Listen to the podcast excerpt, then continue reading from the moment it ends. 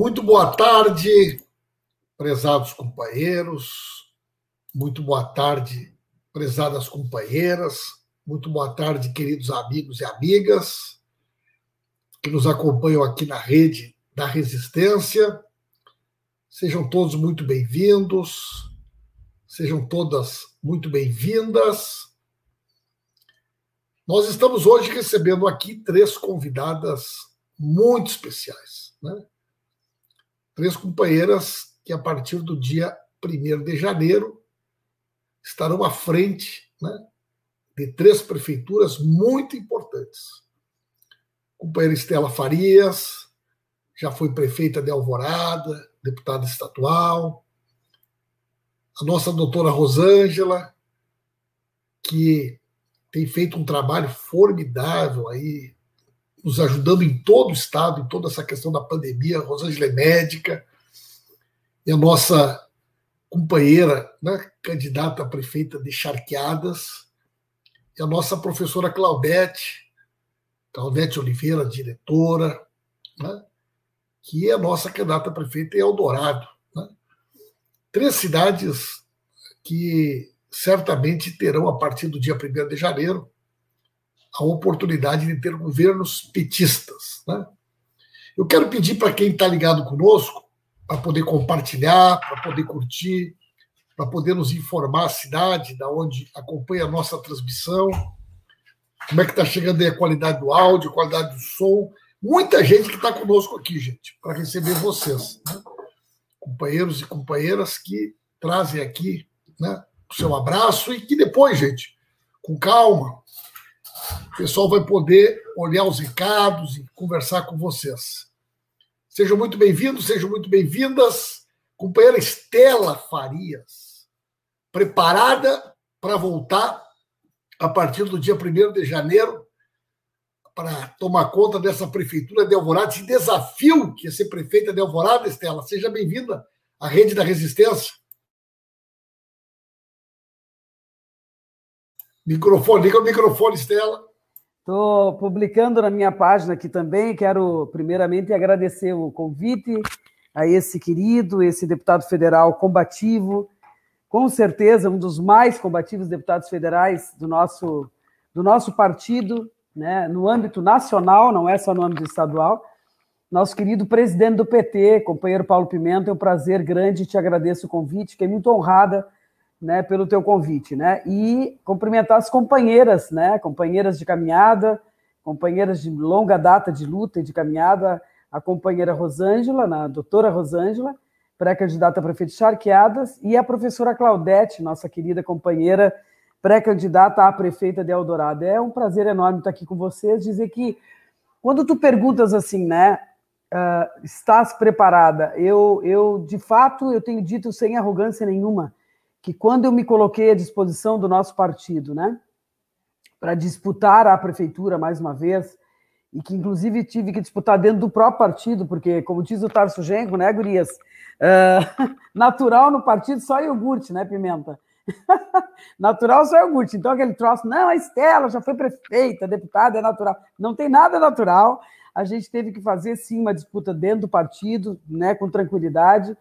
E, mas há, há um ano e meio atrás eu já pressentia que era importante que eu me apresentasse, mas muito era um pressentimento. Eu acho que essa coisa da intuição, de fato, ela funciona. Não é uma coisa só das mulheres, mas eu intuía que era preciso me reapresentar. Alguns aqui em Alvorada estão dizendo assim, Pimenta, ah, isso é porque ela perdeu, não é mais deputada, não tem mais nada que fazer, então ela quer virar prefeita. Não, porque eu te digo, né? Eu poderia ir lá ajudar o Mainardi a, a, ser eleito e, com maior prazer, eu tenho paixão pelo meu colega Mainardi, lá em Bagé. Eu estou hoje, tenho a honra de ser a primeira suplente da bancada do PT na Assembleia, e poderia ficar muito tranquila, só esperando, né?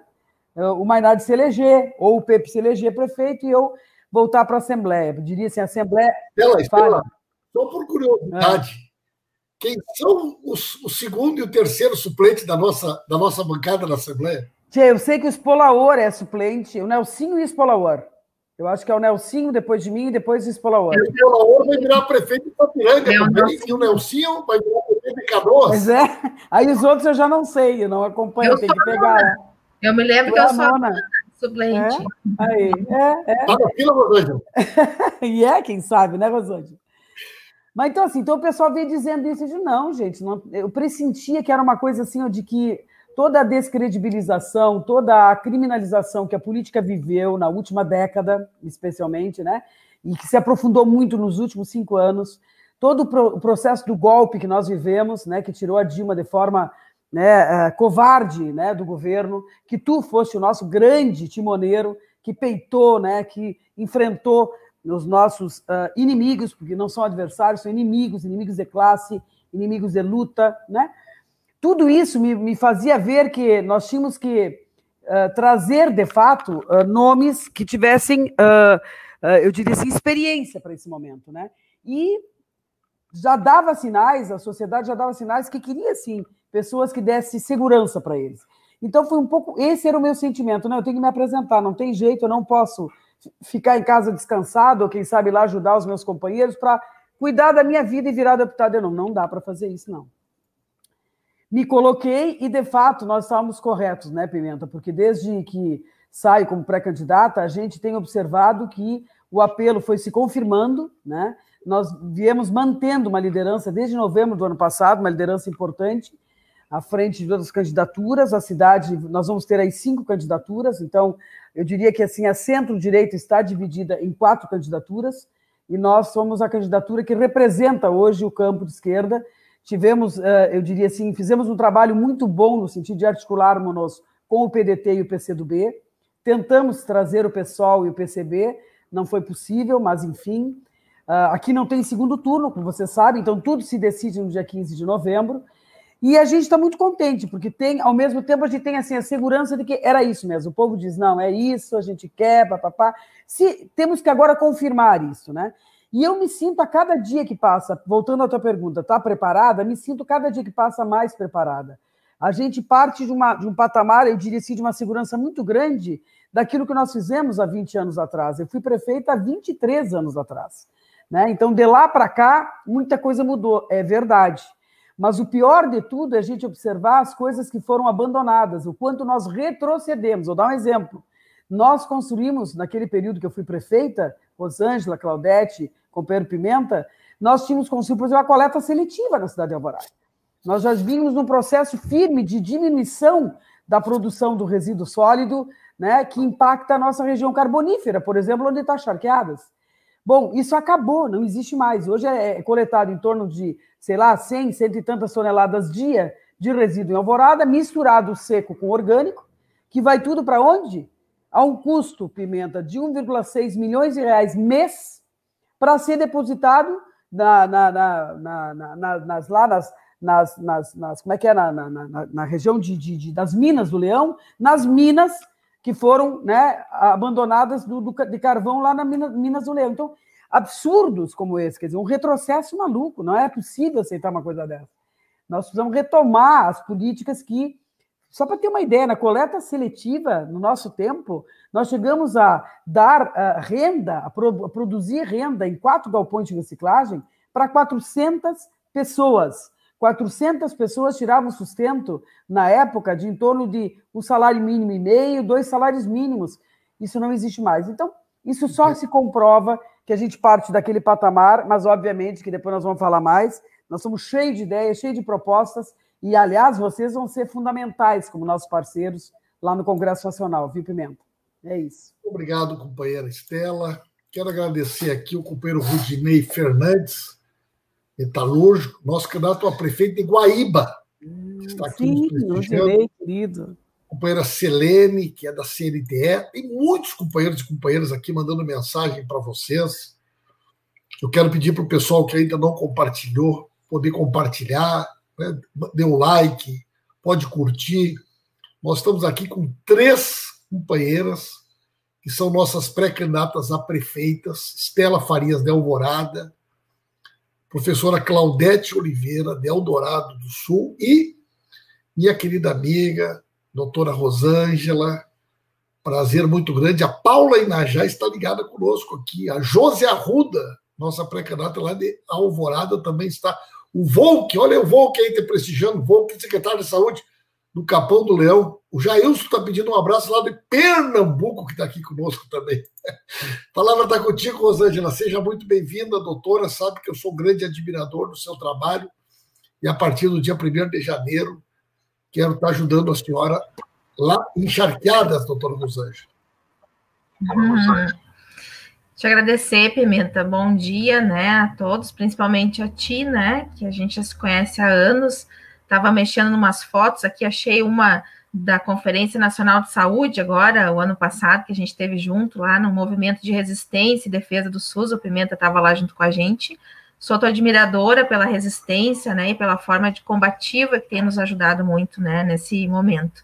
A Estela, né, que a gente se conhece de anos, eu digo para ela desde guria, né, eu conheço a Estela e acompanho o trabalho da Estela, ela é um exemplo de mulher para nós, né, aqui na minha terra, Encharqueadas, ela é muito bem quista, porque principalmente pelas mulheres da segurança, né, na questão da aposentadoria especial, ela lutou muito, então ela, ela sabe, né, que ela chega aqui, ela chega em casa também, na região, né, e a Claudete gente conhece de anos também, né, Claudete, o pessoal de Eldorado, porque na verdade essa nossa linha de acesso ela é muito próxima, né, eu trabalhei como coordenadora de saúde e depois como adjunta, sei que a gente tem capacidade de aproximar os territórios, né? Eu acho que esse debate, Pimenta, que tu traz entre nós, ele é importante exatamente para fazer um link de redes de apoio na região metropolitana que a gente precisa, né, de uma atuação feminina, uma atuação que coloque de novo os nossos municípios em pauta, né, do desenvolvimento, um desenvolvimento, né, que a gente precisa dialogar com a questão da humanização, a questão da prioridade da educação e da saúde, né, e principalmente no emprego e renda, que é agora a nossa maior solicitação, né? Eu tenho me preparado muito para isso. As pessoas, né, quando tu pergunta se a gente está preparado, ah, mas o que, que uma médica tem a ver, né, com a questão do emprego e renda, do desenvolvimento, né? Então, há muitos anos eu venho me preparando em função exatamente oportunizar, na verdade, a geração de renda que dialogue não mais com aquela uh, velha guarda, né, de exploração econômica e do trabalho, porque nós do Partido dos Trabalhadores somos uh, a nossa história é movida, né, nossa base a defender os trabalhadores, isso é importante e as trabalhadoras, né, então é importante a gente estar tá aqui colocando. Então, desenvolver o emprego e renda linkado com o equilíbrio da saúde é um desafio maior agora, né, frente a essa pandemia, porque a gente não sabe para onde a gente vai, a gente não sabe qual o caminho que vai ser tomado, né? Frente se vai ter vacina, se não vai ter, a gente está vivendo momentos angustiantes ainda, mas a gente precisa fazer com que esse momento ele seja o potencial nosso, né, de carga nossa, de realmente querer, né, estar à frente de espaços que possam nos dar autonomia e empoderamento para nós, as mulheres. Acho que aqui em Charqueadas eu vou ser a única candidata mulher a prefeita, pelo que está se desenhando, né? Nós somos cinco aqui, tem mais um Estela aqui, né? Somos cinco candidatos, tem candidaturas, e eu sou a única mulher, né? Então a ideia é que a gente possa, e tu também, né? E que a gente possa estar tá exatamente usando, né? Esse olhar mais feminino. Esses dias a gente fez uma live com, com o Paim, e o Paim, cada vez que eu falava, eu era a única mulher, e dizia assim: realmente as mulheres têm um olhar diferenciado sobre as cidades. Ele dizia porque ele ficava escutando, né? E a gente tem, exatamente pela nossa vivência de mulher, né? E a gente precisa dos homens exatamente nessa parceria. Então, a gente está pronto para isso, né? Uh, acho que o caminho já é dado, né? Nossa experiência na gestão pública, nós falávamos hoje de manhã sobre um debate importante, que é a transparência, né, Estela? Nós precisamos voltar a ter confiança na política, nos governos, né? Para que as pessoas participem, que as pessoas se sintam próximos, né? Dos gestores e dos políticos também. A gente tem que saber que falta de transparência não pode mais existir, né? Ela é obrigatoriedade nas nossas falas, né? Então, a gente tem se preparado para isso, a gente tem conjugado, né? As forças aqui, a gente está junto com o PSB, com o PSOL, o PCdoB, o pessoal estava junto no momento, a gente não conseguiu também, mas sabe que é um campo de esquerda, né, que tem um diálogo uh, próximo, e a gente vem fazendo uma caminhada na Constituição de mostrar que através da medicina, né, a gente conseguiu entender um pouco essa questão da inserção, né, principalmente aonde a gente tem a desigualdade social muito intensa, né? Foi esse olhar da minha vida toda, né? Eu esse ano eu faço 23 anos de formada, exatamente 23 anos eu tô aqui encharqueadas, né, no final do ano, E esse olhar da medicina geral comunitária foi o que nos trouxe até aqui para poder ter capacidade de fazer esse momento de enfrentamento e mostrar para as pessoas que não não é a doutora, mas é a Rosângela que vivenciou, né, que teve próxima das pessoas nesse cotidiano. Então, respondendo a tua pergunta, estamos firmes e confiantes que a gente pode apresentar um projeto mais humanizado, né, um projeto de equilíbrio aqui para nossa cidade, né, nesse momento de, de luta. Muito bem. Para nossa alegria, está chegando aqui um convidado que veio prestigiar esse encontro, né? Nosso presidente, sempre presidente da Assembleia, tricampeão, né? De voto. Estava falando de deputado estadual eleito aqui, Degar. Apareceu o mais votado aqui. Eu já estou achando que o sétimo, oitavo suplente porque vai assumir, porque a Estela vai virar prefeito, o Espolaoro vai virar prefeito, o Nelsinho vai virar prefeito, a Rosângela vai virar prefeita. Né? Eu já nem sei mais quem são os suplentes. Eu, se eu tivesse concorrido para deputado estadual, corria o risco até de virar deputado estadual também nessa, nessa empreitada. Né? Olha a Paula lá de Charqueadas. Vou passar a palavra aqui para a professora Claudete. Professora Claudete, Eldorado, berço do arroz orgânico, do MST. Prazer ter a senhora aqui conosco, diretora. Muita gente aqui de Eldorado, feliz com a sua, com a sua pré-candidatura e com o desafio de, a partir de 1 de janeiro, ser a nossa prefeita. Bem-vinda, professora Claudete Oliveira. Prazer imenso ter a senhora aqui conosco.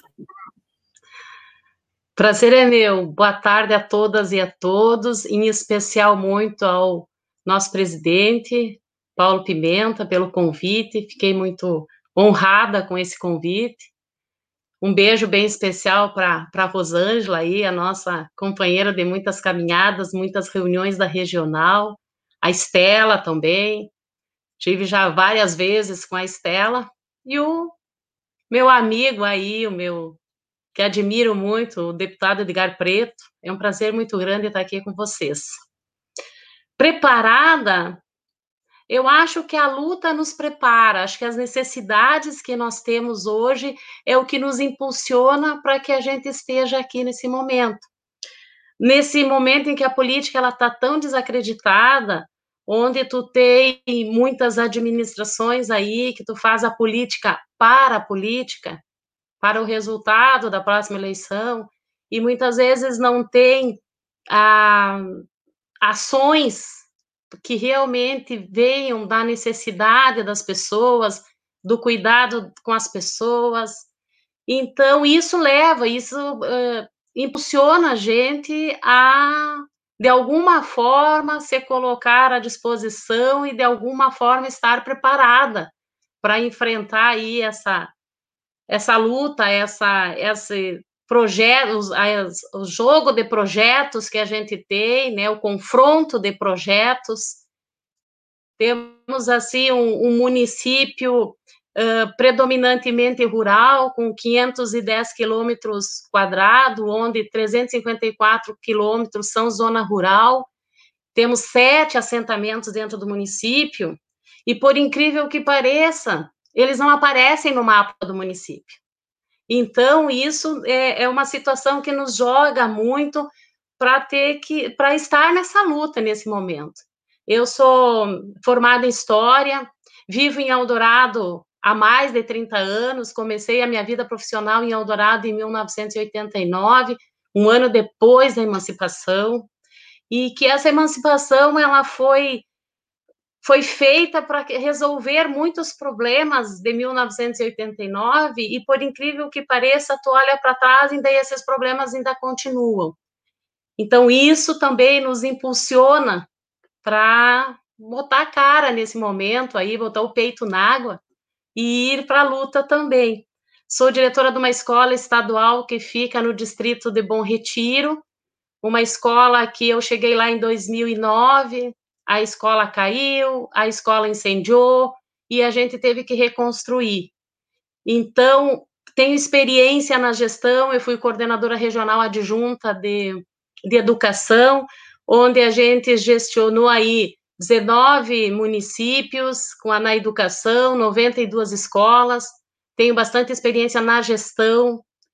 Quando eu estava nesse momento aí de coordenadora regional de educação, senti muita falta da formação teórica, então eu fui para a Universidade Federal fazer um, uma especialização em gestão pública, e isso me ajudou muito, isso me deu muito amparo teórico e técnico para trabalhar.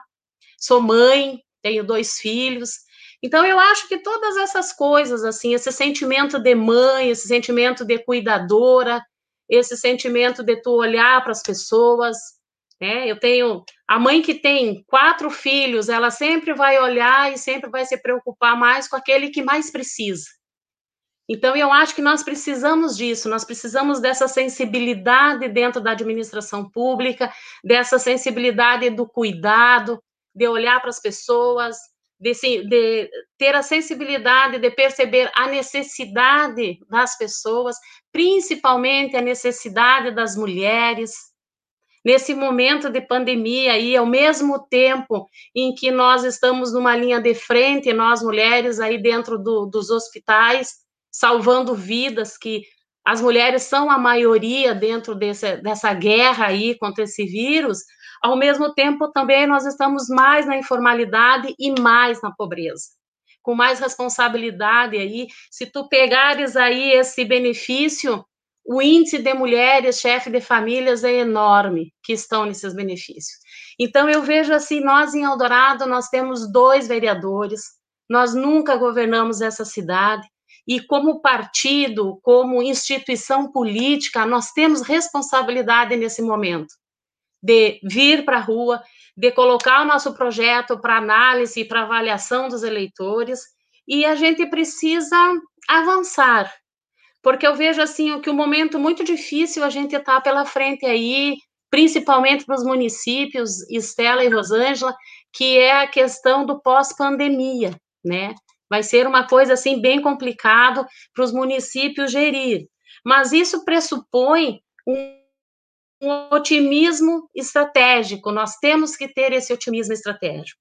E esse otimismo estratégico, ele pressupõe um refletir sobre o futuro. E esse refletir sobre o futuro, ele pressupõe ações e informações. Então, acredito que para isso que, que a gente está aqui, e eu quero assim, ó, eu sei, Pimenta, que, que tu fazes as tuas, as tuas lives por região, e estou muito, assim, me sentindo muito contemplado, assim, com três candidatas mulheres que estão aí galgando para administrar seus municípios. Olha, gente, eu estou muito feliz. Nós estamos aqui com um enorme público. Muitas mulheres aqui dizendo mulheres da política, mulheres guerreiras, mulheres prefeitas, né? É, muitos companheiros também aqui prestigiando.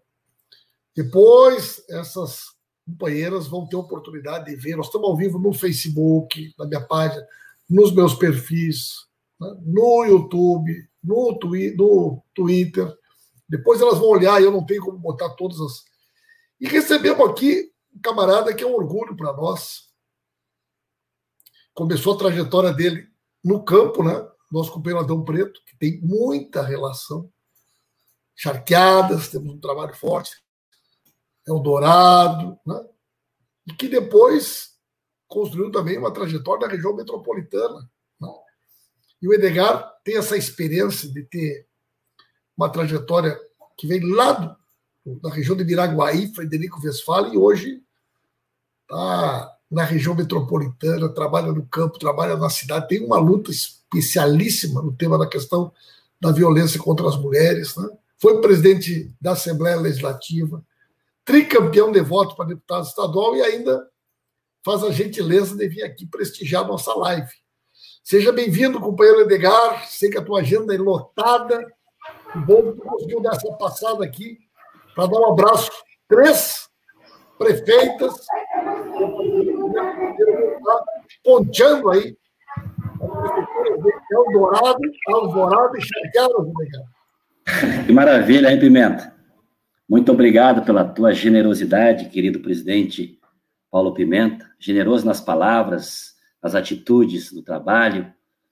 um valoroso companheiro, né, Estela, Claudete, Rosângela, que nos orgulha muito, que aceitou esse desafio de presidir o nosso partido aqui no Rio Grande do Sul.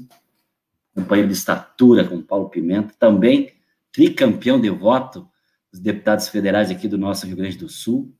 Primeiro deputado federal do PT que, por duas vezes consecutivas, presidiu a bancada federal, a maior bancada na Câmara Federal, o líder, companheiro Paulo Pimenta. E me convidou, e obviamente eu Fiz muito gosto de vir aqui olhar vocês, mesmo assim, de uma forma virtual. Matar a saudade de cada um de vocês estar aqui.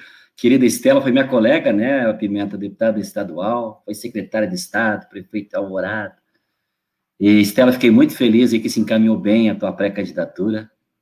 Continuamos do teu lado, tu serás prefeita de Alvorada, vamos emendar com Viamão de novo, tá ali o Adãozinho, Adão Preto Filho, Guto, se Deus quiser. Vamos fazer de novo esse anel vermelho aqui na região metropolitana, vamos para Carbonífera, Rosângela. E ali a nossa querida Claudete, professora Claudete, sabe, Pimenta, que nós homenageamos na Assembleia Ativa a Escola do Bom Retiro, onde a, Claudete é diretora, num grande expediente que eu fiz, é, para falar das problemáticas que tem as nossas escolas do campo. Temos uma medalha ali para querida Claudete, nossa diretora, e também as nossas crianças. Estava escutando vocês, companheiras, e pensando como será um privilégio as mães, os pais, as famílias desses municípios onde vocês serão prefeitas logo mais, de ter mulheres com esse olhar carinhoso da mulher, da mãe. Eu tenho certeza, Pimenta, que se essas companheiras pudessem dizer alguma coisa já com o prefeito, elas diriam: farei de tudo para que nenhuma pessoa nos, nas cidades passe fome, né? Para a mãe que cuida dos filhos com tanto zelo, é, acho que uma das, das principais vontades é de não ver ninguém com as necessidades básicas ao nosso redor, né? Certamente a luta de vocês, companheiras, será para que cada mãe tenha o direito de uma creche para deixar suas crianças, para ter seu emprego, para ter sua independência econômica. E é por isso que eu tenho certeza que o nosso partido acertou nas escolhas, partidos municipais, e que vocês serão grandes prefeitas. Pimenta, eu, a minha passada aqui é breve, é para fazer uma saudação. Eu tenho feito essa caminhada aí de conversar com os homens, dialogar com os homens, porque a luta pelos direitos das mulheres, vocês vêm fazendo já mais de 100 anos organizadas em movimento.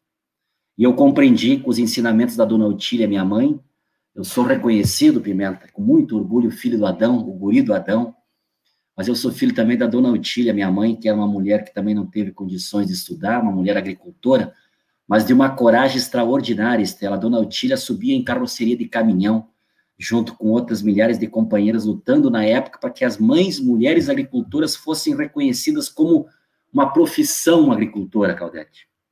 As mulheres agricultoras da Constituição de 88 não tinham direito ao auxílio maternidade só ganhava uma pensão de meio salário depois que o marido falecesse. Então foi com muita muita luta que as mulheres conquistaram o que elas têm hoje. Então, eu fico muito feliz pela coragem de vocês de serem mulheres corajosas, mulheres empoderadas que colocam o seu nome agora à disposição das cidades que vocês representam. Eu transmito um beijo, um abraço e reafirmo aqui o meu compromisso, meu do Pimenta, e toda a nossa bancada do PT, estadual, federal, nosso senador, do Olívio, do Tarso, do Paim, nós estaremos, estaremos empenhadíssimos para que vocês tornem-se prefeitas não só de um partido, mas de um projeto, de uma cidade importante que vocês representam. Vou ficar ouvindo mais um pouquinho, Pimenta. Não sei se a Estela já falou nessa primeira rodada, escutei a Rosane, escutei a Claudete, e vou escutar mais um pouco, depois, três horas da tarde, por aí eu tenho, tenho outra reunião virtual. Um beijo para todos vocês. Obrigado, fica à vontade. Eu sei que a tua agenda está corrida, mas essa tua passada aqui já é muito importante para nós.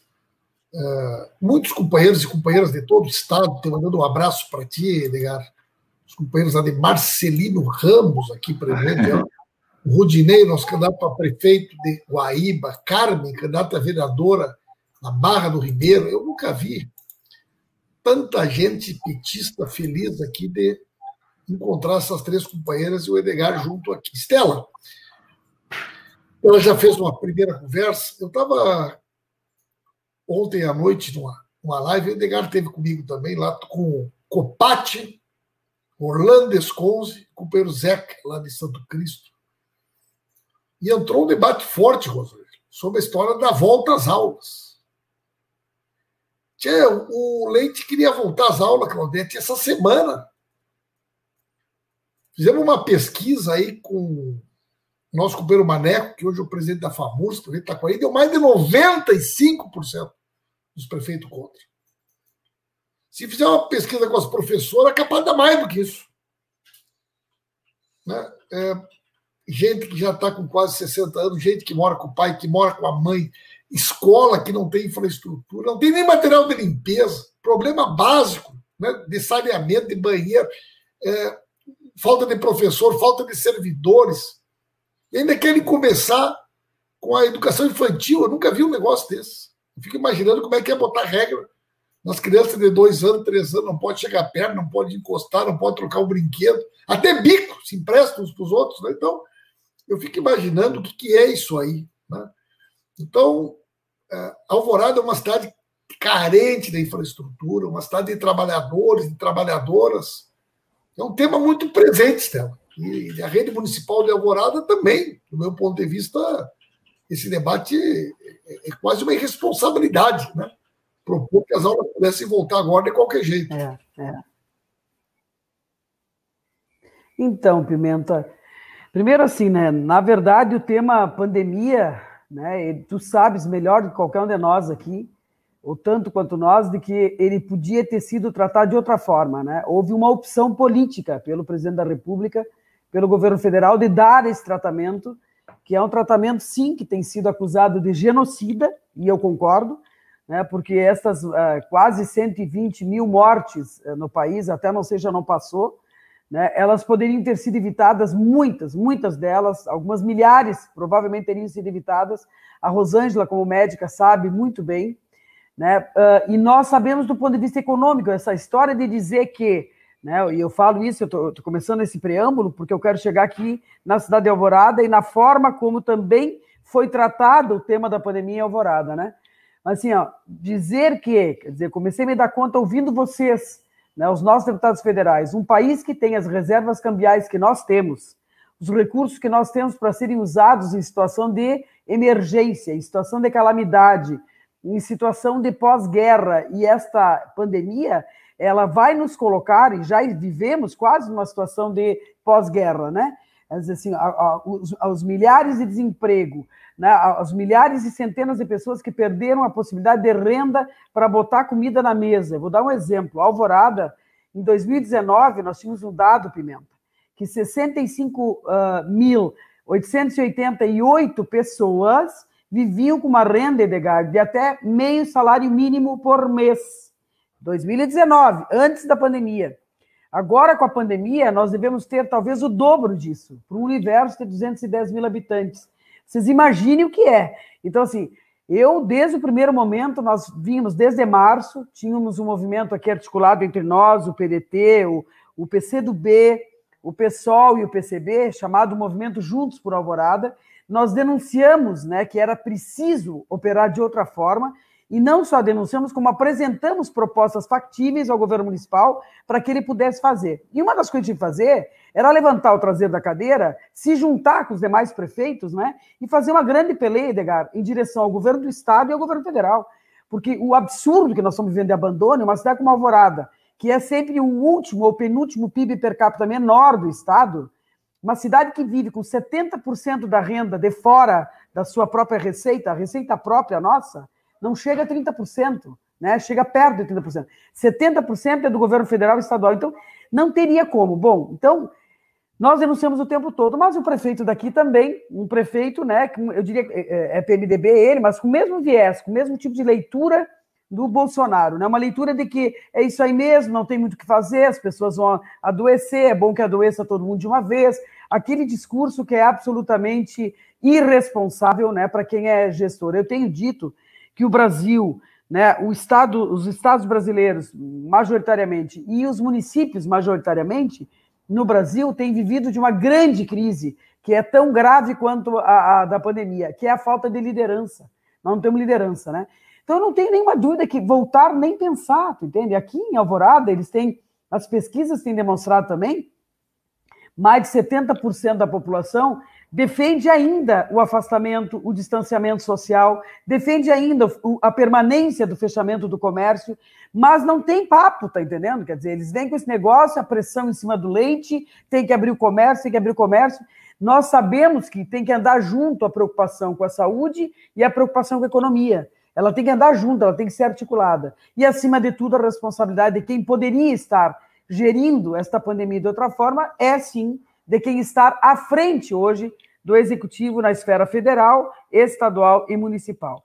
Bom, nós aqui defendemos, obviamente, temos ouvido a comunidade escolar, né? É desesperador tu ouvir toda a comunidade escolar gaúcha, o CEPERS tem feito um trabalho muito bem, né? Eu, sou, eu sigo filiada ao CEPERS Sindicato, como professor estadual que sou também, e eles têm feito um trabalho muito bem que dá conta disso. A comunidade escolar não quer que volte, não é hora de voltar, não temos condição para isso. Eu mesmo tenho meu menino, está aqui passando na minha frente, desfilando para lá e para cá, ele e meu neto hoje comigo aqui em casa. Meu menino mais novo tem 18 anos, o neto tem 13 anos, o mais velho dos meus netos. E a nossa família já decidiu, entende? Todos estão em escola pública, não tem, ninguém vai voltar. Se voltar agora, enquanto nós não tivermos segurança de que eles não vão, uh, mais do que né, se contaminar, ou tanto quanto se contaminar, uh, se transformar em vetores de contaminação, porque veja, nós já estamos há seis meses o processo no Brasil se espichou demais porque, vocês sabem, né? Isso é dito, a Rosângela vai poder falar melhor do que eu sobre isso. Ele se espicha muito exatamente porque foi operado de maneira errada. Por fim, se nem os países de primeiro mundo, que já, se, já, resol, já conseguiram estabilizar né, a chamada primeira onda, alguns já estão entrando na segunda onda, sei lá, mas já conseguiram estabilizar. Vamos pegar lá a França e alguns outros países europeus e tal.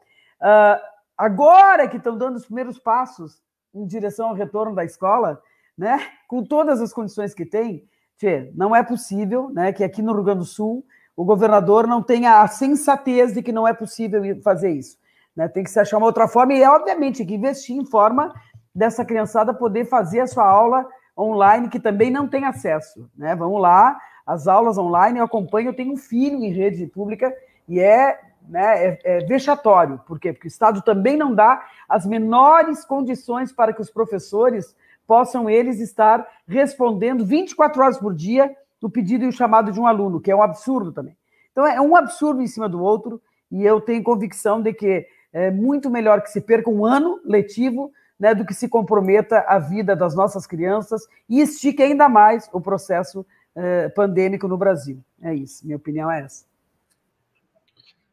doutora Rosângela, uh, sobre esse tema, uma das coisas que eu tenho escutado das professoras, dos pais, é o seguinte: é, a saúde não é a saúde que deveria opinar quando é que, que, tá, que, é o momento das aulas poder voltar. Quer dizer, então agora a, a, a saúde não vai ser ouvida sobre. sobre né?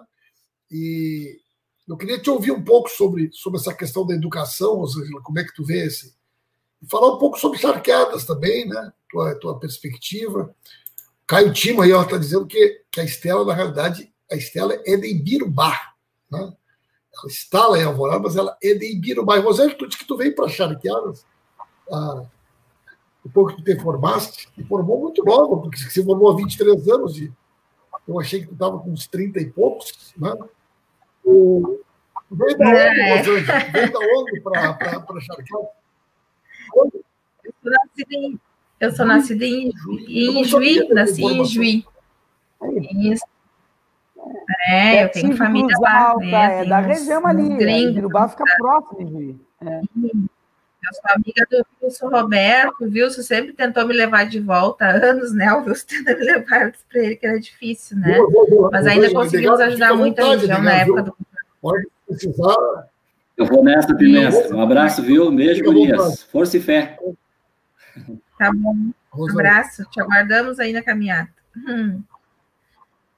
Na verdade, eu acho que a questão da pandemia, ela só nos mostra, né, Pimenta, e na educação não é diferente. Eu tenho, assim, plena convicção, como médica e como trabalho, né, na ponta, eu vivo isso no cotidiano, trabalho, sou servidor estadual também, né, de pegar essa questão toda, eu tenho certeza que se as aulas não tivessem sido interrompidas, nós estaríamos numa situação muito mais grave, né?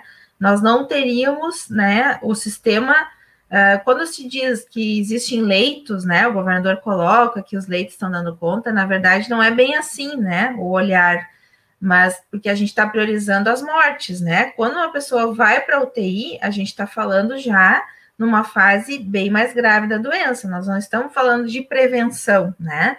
E a prevenção na discussão desse país não existe, né? No momento que se acabou com os mais médicos, né? Quando se tira dinheiro da atenção básica, se modifica todo o processo. Não sei se chegou a ver, Pimenta, nós, nossa capacidade uh, da cobertura vacinal está muito preocupante no Brasil, né?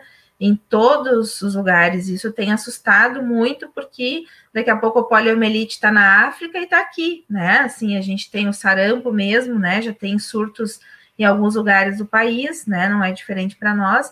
Então, a pandemia, né, na verdade, só trouxe para mostrar a desestruturação que ao longo desses anos teve em todas as áreas, né, na educação, na saúde, né.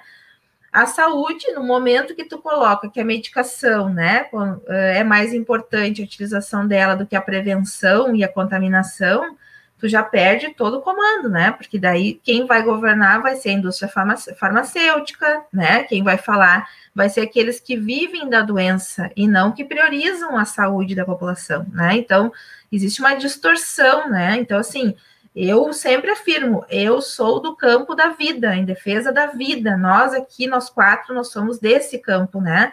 Pode fazer a discussão que quiser, mas o campo tem que ser em defesa da vida. O que nós precisamos é aprender com essas dificuldades e talvez inovar em buscar outros caminhos, né, para a gente ter uma vida melhor e de, não deixando de olhar que nós precisamos ter renda, né, para as pessoas, nós precisamos ter, porque é uma vergonha, né, a gente não ter uma renda de mais de 600 reais hoje para a população, né, o BPC mesmo, né, que é uma, né, eu fiz um trabalho aqui da Previdência, mostrou bem claramente que o valor injetado no município da renda dos aposentados é maior que o orçamento do município, né? Então, para nós é muito importante também que a previdência esteja colocado. Quanto à questão da aula, eu tenho clareza, né, das escolas. Eu queria saudar a Paula aqui, que é professora, né? A Paula me ajuda muito na educação. Nós temos um grupo forte aqui. E, e, antes de começar a pandemia, quando já começou a se instalar, lá por fevereiro, eu, como vereadora, pedi para que as escolas fossem equipadas com uh, material de higiene, né? Porque eu já sabia, já estava escutando que tudo já estava acontecendo. Porque a gente sabe da precariedade da nossa situação. Tu estava brincando que eles trocam bico, né, Pimenta? Eles vão trocar máscara. Eles vão achar a máscara mais bonita do outro, eles vão começar a trocar de máscara, né? Eles não sabem, eles têm uma relação muito próxima, eles beijam, se abraçam, e a gente já tem vontade, né, de ficar perto. E eu disse, né, agora nesses dias, acho que tu lembra quando eu disse que a maior, maior angústia é não poder ficar beijando e abraçando as minhas filhas, né? Sim, porque é horrível essa situação, né, da contaminação. É muito e, e uma vivência agora que eu acho que é importante a gente colocar o Dia dos Pais, onde as pessoas se reuniram há duas semanas atrás. Essa semana encheu de gente contaminada, né? Por quê? Porque as pessoas foram lá ver os seus pais, né? Conviver com seus pais. E, e essa semana, assim, inundou os nossos pronto atendimentos de pessoas de idade por causa exatamente do convívio. Então, imagina abrir as escolas. Olha o fluxo, né? Que tem numa cidade que nem aqui em Charqueadas. Eu começo a pensar só na escola das minhas filhas e começo a imaginar somando todas elas na cidade, fluxo de carro, de transporte, de pessoas, né? Isso tudo, o vírus vai se contaminando, vai indo, vai indo, se movimentando, e quando vê, a gente tem uma massa toda, né, é, contaminada. Um grande problema nosso é que o, o carro na saúde está desgovernado, né? Assim, quando tu propõe uma política de distanciamento em cima de um território que já estava desorganizado, que nem, por exemplo, a região metropolitana, né? Já que nós estamos aqui, só para encerrar minha fala nesse momento, assim, a gente organiza uh, as bandeiras, né? Em cima de leitos que não existiam. A nossa região metropolitana não tem leitos, né? A região do Vale do Gravataí, onde a Estela está, não tem. A nossa, né, Claudete, também não tem. A gente criou agora na correria 30 leitos, mas criar leitos não significa salvar vidas, porque esses leitos são novos. Quantos anos o Hospital de Clínicas precisou para ter uma expertise né, no modelo de paciente crítico, que eles ainda estão inovando? Tu imagina uma UTI nova, né? Quanto tempo precisa para a equipe? Nós estamos com problema de profissional de saúde, nós estamos com problema de A gente não está conseguindo abrir aqui em São Geraldo, por exemplo, a diálise na UTI nova, porque não tem insumos, Pimenta, no Brasil, insumos para fazer hemodiálise nós não temos, né? Aí aonde está a discussão da economia da saúde, né? Que poderia gerar emprego nesse momento, de aproveitar a pandemia, inclusive, para nós discutir né, um novo nicho de mercado e geração de empregos que a gente poderia estar tendo. Não existe essa pauta nem no Brasil, nem no Estado. Aqui nós temos uma empresa que faz uh, EPIs, né, da área da saúde. Eu tentei levar para o governo do Estado, assim, muito difícil, né? Não teve o olhar que precisava. A nossa região poderia desenvolver nesse momento todo agora. E, infelizmente, a gente não tem esse acolhimento, né, pelos gestores que estão ocupando. Então, mais um motivo para a gente ter um olhar que precisa entender esse cotidiano, né? Aonde as pessoas moram, como elas vivem, para te poder planejar a gestão pública, seja na área que for, na educação, na saúde, na geração de renda. Se a gente não conhecer onde as pessoas moram e como é, é esse convívio nas cidades, né? E aqui em Charqueadas tem características nossas essenciais aqui de potencialidades que a gente poderia trabalhar, a cidade vai fazer só projetos pessoais, né? Só alguns vão aparecer, não vai ser a cidade, a população que vai sair da desigualdade, né? Então, é muito difícil a gente conviver num momento onde a vida não é priorizada, né? Mas não podemos esquecer que se a vida tem que ser priorizada, ela tem eixos: é geração de renda, é casa, é moradia, alimentação, é educação, é tudo junto, né? E nós estamos, né, como Estado aí pecando, né, na verdade, por olhares que são individuais, né, protagonistas de narcisismo e não de Verdade. Olha essa notícia que está na, na, tela aí, consegue ler? Paulo Pimenta reivindicando com Congresso para não deixar acabar com as farmácias. Isso, essa semana, eu até ia falar, mas acabei me esquecendo aqui de tanta coisa. É um absurdo, né? Se acabar isso, meu Deus, eu fico só imaginando como é que vai ser, né? Que isso é o socorro hoje das pessoas, né? Aqui a nossa farmácia município tem dias que não tem paracetamol, Pimenta né? Então, assim, é complicado isso, entendeu? Se acabar com essas outras aqui, vai ser muito difícil, bem difícil. Mas é isso. Muito bom. Professora Claudete, senhora professora, diretora, o que está achando dessa conversa do Eduardo Leite, diretora? Quer voltar às aulas? Queria voltar às aulas dia 1 de setembro, com as crianças da educação infantil. Já não basta, gente, esse cara Pegou o dinheiro da Previdência, dos servidores, da servidora, nós vamos entrar com o Madinho. Quer taxar a cesta básica, vai cobrar agora imposto da cesta básica, vai aumentar o, o diesel. Criou uma loucura que a pessoa vai poder guardar as notas em 2023, vai poder recuperar 30 reais por mês do cartão de crédito do que ele pagou do ICE, e agora quer voltar às aulas, professora Claudete. O que a senhora tem para me dizer? Pois é, é uma situação muito complicada, né? Eu quero pegar, eu vou ir nesse viés aí da Rosângela, pegando assim, começando pelas farmácias, né? Eu acho que se isso ocorrer, essa, essa questão aí das farmácias, nós vamos voltar ao que nós éramos nos anos 80. E antes de todas as conquistas que nós tivemos, que o golpe veio destruir tudo isso, que veio retirar todas as nossas conquistas, que veio nos, nos jogar, no, nos puxar, nos voltar para o subdesenvolvimento que nós tínhamos. Em relação a essa questão, eu até agradeço a, a, o assunto, porque uma das coisas que a gente sente é assim, ó, quando se trata de falar sobre a questão da educação, vem o psicólogo, vem o, o analista, vem o médico, mas eles não chamam o professor para falar daquilo que é o métier do professor. Nós somos uma, uma, uma, uma camada da população invisível, porque eu já vi várias reportagens que falam sobre essas questões do retorno às aulas, onde é mostrado os aluninhos, o pai e todo mundo da opinião e o político e o, e o enfim, e ninguém chega para o professor e pergunta, tá? E afinal, e o que que tu acha? Nossa situação, eu acho que os, os municípios todos estão na mesma situação. As gurias colocaram muito bem essa, as gurias a Estela e a Rosângela, muito bem essa questão da zona da zona urbana, né? E eu vou me colocar assim, ó, o, o problema aqui da nossa zona urbana, do nosso município, é o mesmo de vocês. Mas eu vou me dedicar mais um pouquinho naquilo que é onde eu conheço mais, que é a questão da zona rural. Nós temos uma dificuldade enorme de acesso a tudo na zona rural. De internet. Como é que nós estamos fazendo as aulas? Os alunos que têm internet, eles entram lá naquele portal, ok. Os alunos, têm alunos que não têm acesso a o sinal da internet lá. Então não adianta liberar a internet grátis. O sinal da internet não chega lá na fazenda, não chega lá na lavoura. Nós temos alunos que os pais não têm o aparelho celular.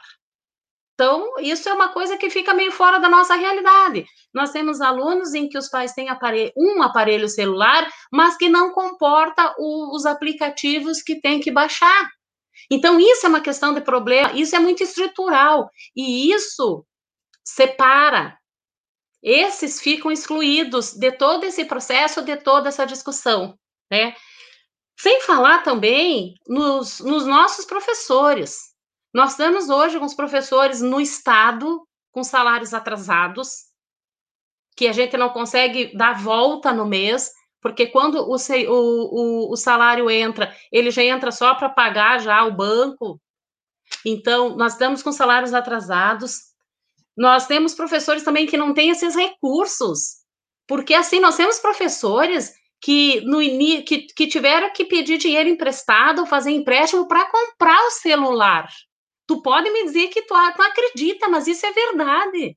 Nós temos professores que não têm dinheiro para pagar um plano de celular. Porque como é que tu vai pagar um plano de celular se tu tá com teu salário atrasado, se tu tem outras prioridades? Tu tem família, tu tem que dar conta da, do, dos gastos da tua família. Tu não tem como comprar um aparelho de celular bom, tu não tem, tu faz um pacote de internet que numa aula que tu tem que dar por, por, por vídeo, uma aula que tu tem que dar por essas reuniões do Meet, o teu plano de, o teu plano de, de, de celular vai embora. Então, eu acho que essas questões têm que ser levadas em consideração, né? Um aprendizado, a dificuldade de aprendizado dos alunos com isso. Se eles já têm dificuldade de aprendizado na aula presencial, na remota muito mais. Por quê? Porque os nossos os pais, eles não têm uma a maioria dos nossos pais, eles foram, fizeram o ensino fundamental, o médio, nem isso.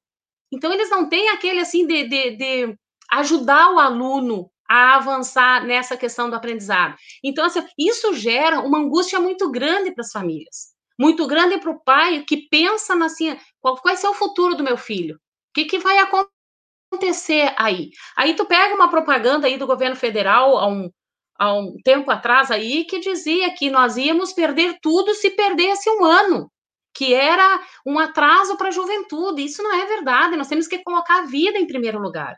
Essa semana, na Zero Hora, saiu uma reportagem sobre um pai que construiu lá no meio da lavoura uma casinha de plástico, porque ele era o único sinal, o único local da propriedade que tinha sinal de celular.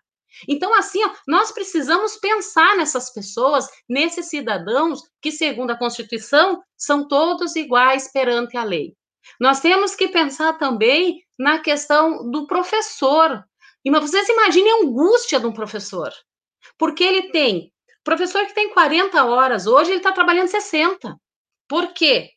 Porque numa dessas, e a realidade dos nossos professores é essa, o sinal de celular, só tem sinal de celular das 23 horas em diante. Qual é o horário que ele vai contatar com o professor? Ele tem sinal de celular domingo ao meio-dia, que ele consegue ir lá naquele morrinho para pegar o sinal de celular. Então, nossos professores estão muito sobrecarregados. Eles estão trabalhando mais do que eles foram contratados do Estado para trabalhar.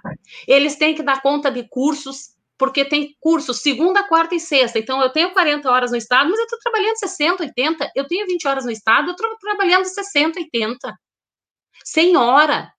E isso causa uma angústia muito grande no professor também, porque há uma pressão para que ele dê conta das coisas em que ele não está preparado, nem com estrutura física, nem tecnicamente. porque essa realidade das novas tecnologias na escola, a pandemia que nos empurrou para isso. Nós não temos formação para isso. Foi nos dado uma. Não, não, não.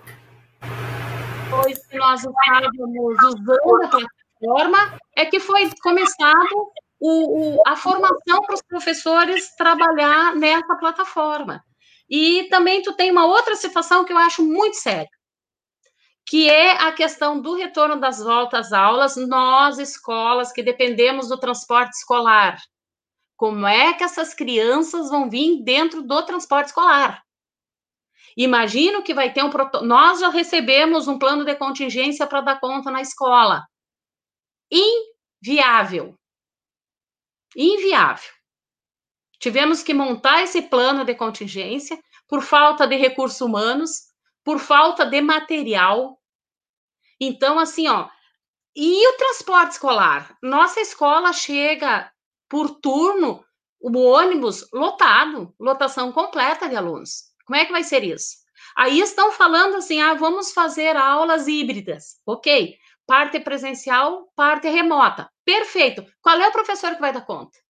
Hoje, com as aulas remotas, o professor já tem uma carga horária excessiva. Aí ele vai ter que ir na escola dar conta do presencial para aqueles alunos que voltaram. E quem é que vai dar conta do remoto?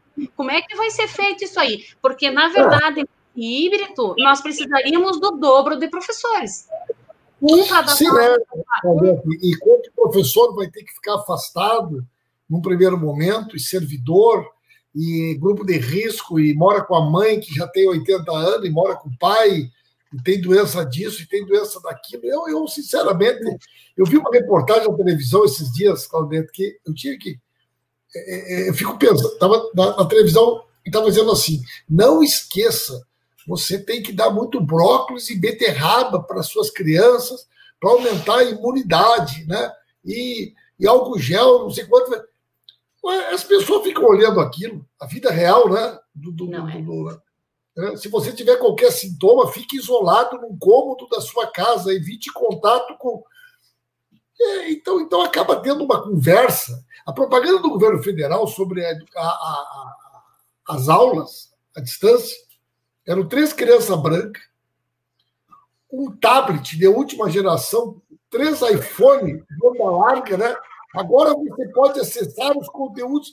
Eu fico imaginando, Tito, a criança vê na televisão aquele, aquele tablet, coisa mais linda, aqueles iPhone tudo novinho, aquelas crianças tudo bem arrumadinha, num, num quarto, coisa mais linda, e fica pensando, tá bom, onde é que é isso aqui? Porque é, é, é uma coisa assim, brutal do ponto de vista da exclusão, né?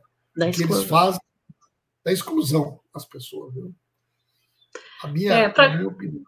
É, para concluir, só é assim, ó, é, eu acho que nós temos que pensar nessa categoria.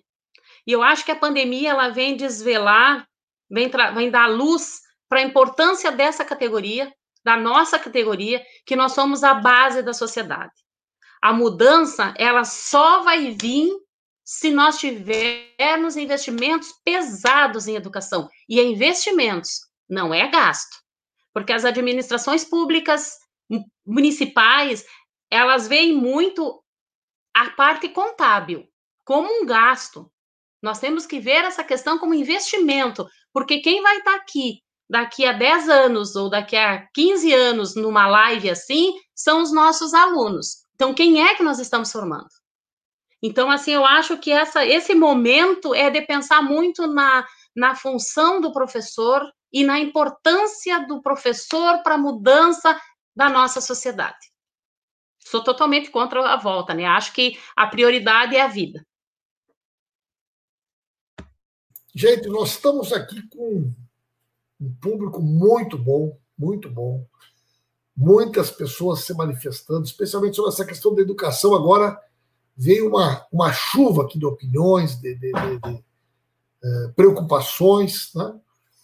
mas já estamos aí há uma hora nesse nosso bate-papo. Depois que passar a convenção, eu estou falando com nossos deputados, os oito estaduais, os cinco federais, o PAIM, a gente fazer uma rede todo mundo junto.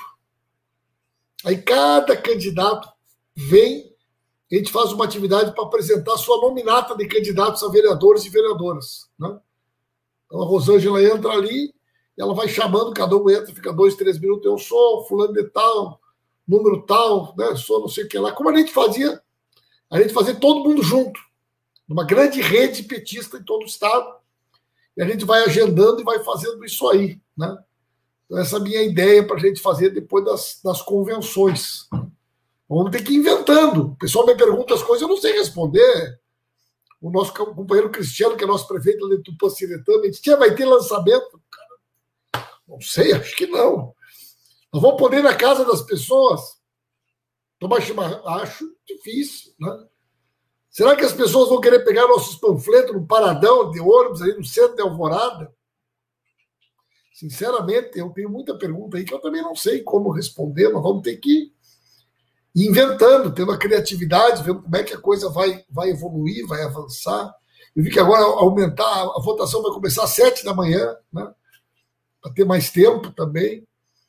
É, Estela, fala um pouquinho para nós sobre, sobre a, a, a, rede de educação. Alvorada é uma cidade grande, grudada em Porto Alegre, uma cidade de muitos trabalhadores e trabalhadoras que se deslocam todos os dias né, para Porto Alegre. Mas é, a educação municipal ela é estratégica para a gente pensar um projeto de futuro para Alvorada. Como é que tu te virou aí na questão da educação, com o tempo que foi prefeita? É. Como é que a gente está vendo agora, Estela? Então, Pimenta, me dá a oportunidade aqui, estou vendo que tem vários também de Alvorada que estão nos acompanhando, muita gente na tua rede, né, que é teu fã também aqui na cidade, tu sabe disso, né? E a gente deu um salto muito grande, né? Naquele período lá atrás, imagina que eu recebi uma rede que tinha, sei lá, 26, 27 escolas municipais, né? E, e muitas delas, nenhuma delas tinha, por exemplo, refeitório, não existia refeitório. Ainda hoje, eu via o presidente do meu partido, né, numa, numa conversa que fizemos com alguns uh, apoiadores, a gente está começando a fazer conversas, mas assim, com muito pouca gente, né?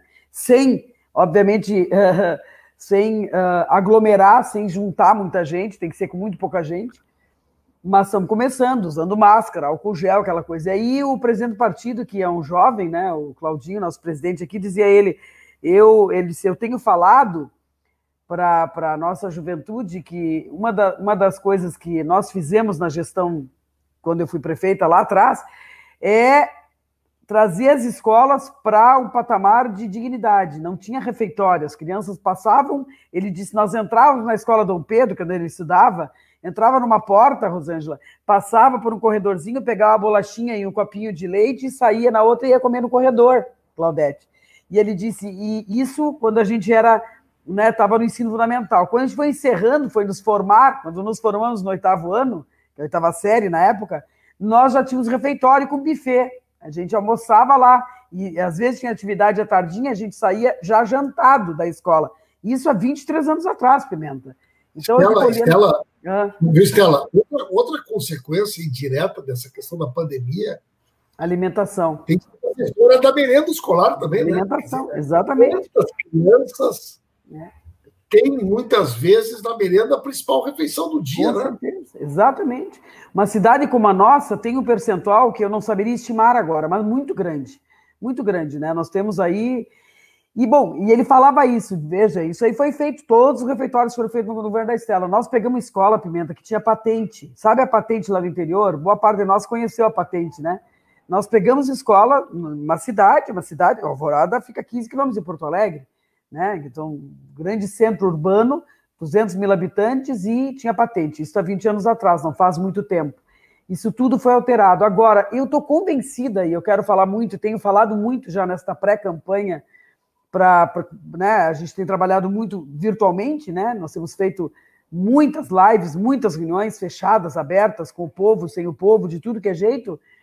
E eu tenho dito que estou convencida que a educação, mais do que nunca, nesse pós-pandemia, ela vai ser estratégica para a gente construir um projeto de recuperação e de reconstrução das nossas cidades. Estratégica, né? Ah, as escolas, para além do cumprimento dos seus planos municipal, estadual e nacional de educação, que são funções precípuas né, da educação, Tu tem lá um conjunto de, de ditames que foram constituídos e que norteiam a educação no município, também do Estado, que é. Né, então, para além dessas, dessas responsabilidades que são precípuas, a escola vai ter que necessariamente né, se abrir para a comunidade. Né? Eu, por exemplo, nós estamos trabalhando com a ideia, nós vamos buscar recursos onde quer que, que tenha pimenta em emendas parlamentares, recursos internacionais, aonde tiver, FUM, Plata, onde tiver, nós queremos organizar e adaptar e preparar a cidade para mais rapidamente possível captar recursos, porque, por exemplo, eu quero construir em cada uma das nove regiões do orçamento participativo, que nós mantivemos organizada em regiões do AP, pegar uma escola de cada uma dessas regiões e colocar lá dentro uma padaria popular comunitária. Nós queremos ensinar né, ensinar a tarefa, o feitio do pão. As pessoas podem produzir pão, aprender a fazer pão, e nós podemos buscar um arranjo, uh, uh, um arranjo institucional, jurídico, né, que nos garanta comprar esse pão, inclusive, para a própria merenda escolar das crianças, porque nós vamos ter muita gente desempregada, sem renda e sem trabalho. E como disse Pimenta, o nosso querido Márcio Pockmann, nós já estamos vivendo a chamada era pós-industrial. O emprego aquele de carteira assinada, né, onde os trabalhadores uh, uh, tinham a garantia de um trabalho mais formal, que entrava às oito da manhã, saía às cinco da tarde, ou seis da tarde, ou sete da noite, ele não existe mais. Ele dizia outro dia para nós que já há, neste momento no país, em torno de 45% da força de trabalho que não tem mais emprego formal, que tem três, quatro, cinco atividades no dia para garantir, no final do mês, uma composição de renda que sustenta a sua família. Então, nós temos que pensar, enquanto poder público, nós que vamos gerir essas cidades a partir de janeiro, em alternativas viáveis rápidas. Eu quero entrar na prefeitura, no primeiro mês já ter projetos, se possível com um recurso já amarrado, captado, para a gente largar na frente e oportunizar coisas desse tipo. Por exemplo, o feitio do pão. Mas vamos lá. Falava com o Altemir Tortelli, que tu conhece muito bem, foi nosso colega na Assembleia, meu colega, o Altemir me dizia: a gente quer implantar, Gurias, um programa forte aqui em Alvorada de soberania alimentar e segurança alimentar que nós nunca tivemos. Nós precisamos ensinar o povo, inclusive do ponto de vista da saúde pública, Rosângela, a aprender a se alimentar melhor. E aí eu fui uh, instigada por um irmão meu, que é um militante da área também popular, comunitária, da economia solidária, de alternativas para a população urbana, especialmente, mas também rural. E ele me trouxe um vídeo, eu conheci o pessoal de Florianópolis, Pimenta, que é do entorno ali de um bairro periférico de Florianópolis, que construíram um projeto renomado já, ele já foi premiado internacionalmente, chamado A Revolução dos Baldinhos. Gente, eu, tô, eu virei uma propagandista disto, porque o que, que é a Revolução dos Baldinhos? Uma coisa muito simples. Nós vamos buscar em Mater como parceira, lá eles buscaram o que é equivalente em Mater deles, Pimenta. Então, assim, o que acontece? Um bairro bem periférico e bastante uh, de trabalhadores, de, de, uma população muito vulnerável, ela teve um, um, um, forte, eu diria assim, surto de ratos, de proliferação de ratos em virtude da quantidade de lixo que a prefeitura não, não fazia né, a adequada limpeza, e os ratos começaram a avançar para dentro das casas das, das famílias e a morder as crianças, entende? E aquilo entrou em pânico toda a cidade. Bom, um órgão que é responsável em Santa Catarina, que seria a nossa Emater, foi até o bairro, se juntou com a comunidade, selecionaram quatro, cinco famílias que queriam, que toparam fazer o projeto. Que projeto é esse? Primeiramente, Rosângela, eles ensinaram o pessoal a separar o lixo orgânico. O lixo orgânico é dinheiro, assim como o lixo seco é dinheiro, o orgânico também é dinheiro. Então, separa o lixo orgânico. Né? Aí eles passavam assim, ensinando aquelas famílias, era como se fosse né, o, os, os formadores da, da, de todo o bairro, passar de casa em casa e orientar, e orientar e educar a família. Aí passaram a botar em cada rua, cada esquina de rua, Pimenta, quatro, cinco galões desses de plástico grande, para o pessoal ir depositando e acondicionando ali o lixo orgânico. Uma vez por semana, algumas daquelas famílias em carrinhos, desses carrinhos e carreteiros de papeleiros, buscavam aqueles latões, levavam para onde? Para algum terreno baldio do bairro. Ali começaram a produzir a compostagem. Né? Em pouco tempo, eles tinham adubo, eles tinham fertilizante, e aí, através da Prefeitura de Florianópolis, foram conseguiram buscar nos hortos municipais mudas, e aí começou a revolução. Começaram a ensinar o povo a plantar batatinha, pimentão, couve, alface, cenoura, beterraba, tudo aonde? Em caixinha de leite, em balde quebrado, em tudo que era canto, né? Eles acabaram com o surto, eles acabaram com o lixo, eles têm hoje uma cooperativa popular que vende aquele insumo produzido por eles. Eles passaram a fazer em cada pátio de escola municipal, lá de Florianópolis também, os compostos. Então, nós somos convencidos que ou nós fazemos coisas como estas, entende? Para buscar alternativas concretas, inclusive de renda, de uma alimentação mais saudável, de alternativa, né, de possibilidade das pessoas viverem melhor. Particularmente aqui, nós temos uma maioria de mulheres que são uh, chefes de família e que são as que mais sofrem com a penalização da falta de emprego, da falta de assistência e tudo. Nós vamos ter que fazer uma revolução mesmo, não tem, não tem saída. E eu, você já me perguntava sobre educação, tenho trabalhado com os nossos companheiros exatamente isso. Uma outra coisa, que essa semana a gente juntou o pessoal que é da economia solidária com o pessoal da educação, buscamos gente do, do Banco Palmas Pimenta e da Prefeitura de Maricá, no Rio de Janeiro. Maricá, alguns me diziam, ah, mas Maricá não dá, Estela. Maricá tem royalties, é uma cidade rica, tem cento e poucos mil habitantes, Claudete, mas é uma cidade rica, tem royalties. Vocês são a cidade mais pobre do estado. Vão querer o que com Maricá? Maricá tem uma riqueza que não é só do dinheiro do royalties que eles têm. Eles têm uma criatividade, uma capacidade criativa de criar projetos e programas e políticas públicas, que hoje já são políticas públicas, que também hoje é referência mundial. Vieram falar para a gente. A moeda social local, o Banco Popular Social. Tu quer ver? Fazer um programa social, daqui a pouco eu capte aí, por exemplo, tem companheiras nossas lá da França, do PT da França, que são companheiras nossas, do, eu tenho muita relação com elas, do, núcleo do PT me disseram, Estela, a gente consegue levantar para te 10. Teve uma que foi até, teve uma que foi até Sim, exatamente, Anitta Killing, é verdade, foi minha secretária. Elas dizem, 10 mil euros a gente junta para ti. 10 mil euros é o equivalente a 60 mil reais hoje, né, Pimenta? Mais ou menos isso. 10 mil euros dá para começar um projeto, gente. Um projeto onde eu possa, daqui a um pouco, ter frente de trabalho para produzir alimento, para fazer pão, para não sei o quê. Então, nós estamos nos agarrando em tudo que é alternativas que possam, sim, significar, a, a, porque eu estou convencida, Bill Pimenta, pelo menos aqui em Alvorada, que nós vamos encontrar muita gente batendo na porta da prefeitura buscando se alimentar, buscando comida. Né? Nós vamos precisar rapidamente ter uma alternativa para isso. E aí a gente trabalha com coisas simples, modestas, né? né? Por exemplo, o Banco Popular. Se eu tiver um dinheiro para fazer uma, uma frente de trabalho e pagar uma renda, por que, que eu não posso pagar em uma moeda social local? Se eu pagar uma moeda social local, eu posso fazer que aquela frente de trabalho que vai receber daqui um pouco uma bolsa aí do salário mínimo ou menos do que isso, em moeda social local, quer dizer, ele só vai poder gastar em Alvorada. Vou conveniar com toda a rede. Por quê, Pimenta? A Alvorada tem só 10% da população que trabalha aqui. 90% da população se desloca diariamente para buscar renda fora de Alvorada. Então, se nós começarmos a reverter, eu quero que o pessoal compre aqui na cidade, para deixar os seus impostos aqui, gerar mais impostos aqui. Então a gente está muito animado, cheio de ideias, entende? Agora a gente está louco para botar a mão na massa, porque tem saída, tem jeito, e mesmo com essa crise feroz que nós vamos enfrentar, com o momento mais duro, né? Da história política brasileira, da saúde brasileira, eu tenho convicção que a gente vai poder fazer chover e vai fazer muita coisa legal aqui junto com o nosso povo.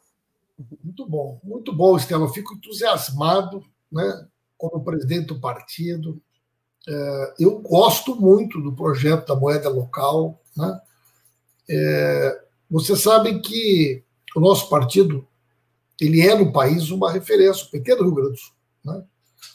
Nós estamos hoje em quase 80 cidades, como prefeitos e vice. Nós temos a pretensão de passar de 100 cidades. Né? Só aí na região metropolitana, Gurias.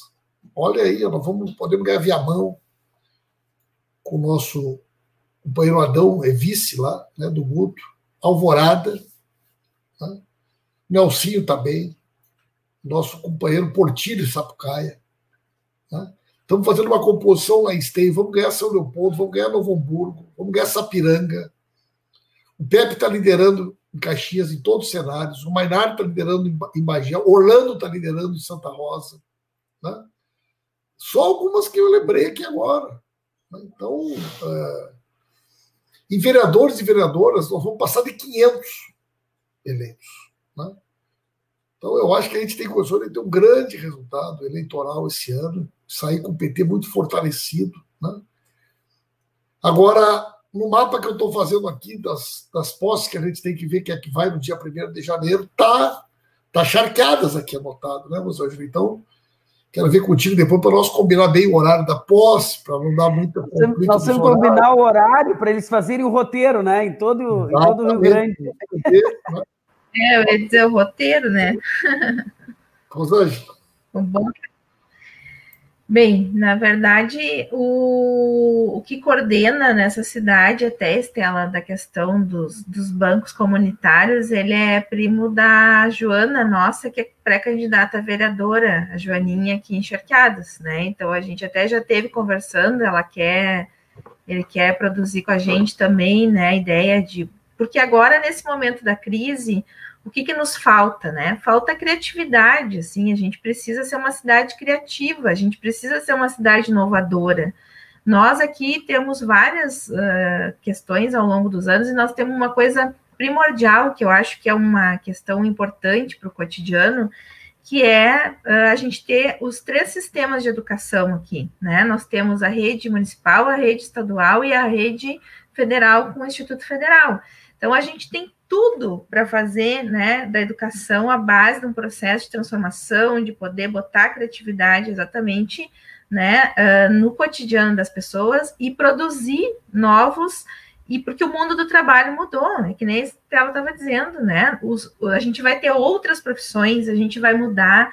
E uma coisa que me preocupa muito, que é o nosso foco aqui, a gente está trabalhando muito pesado nisso, é a juventude.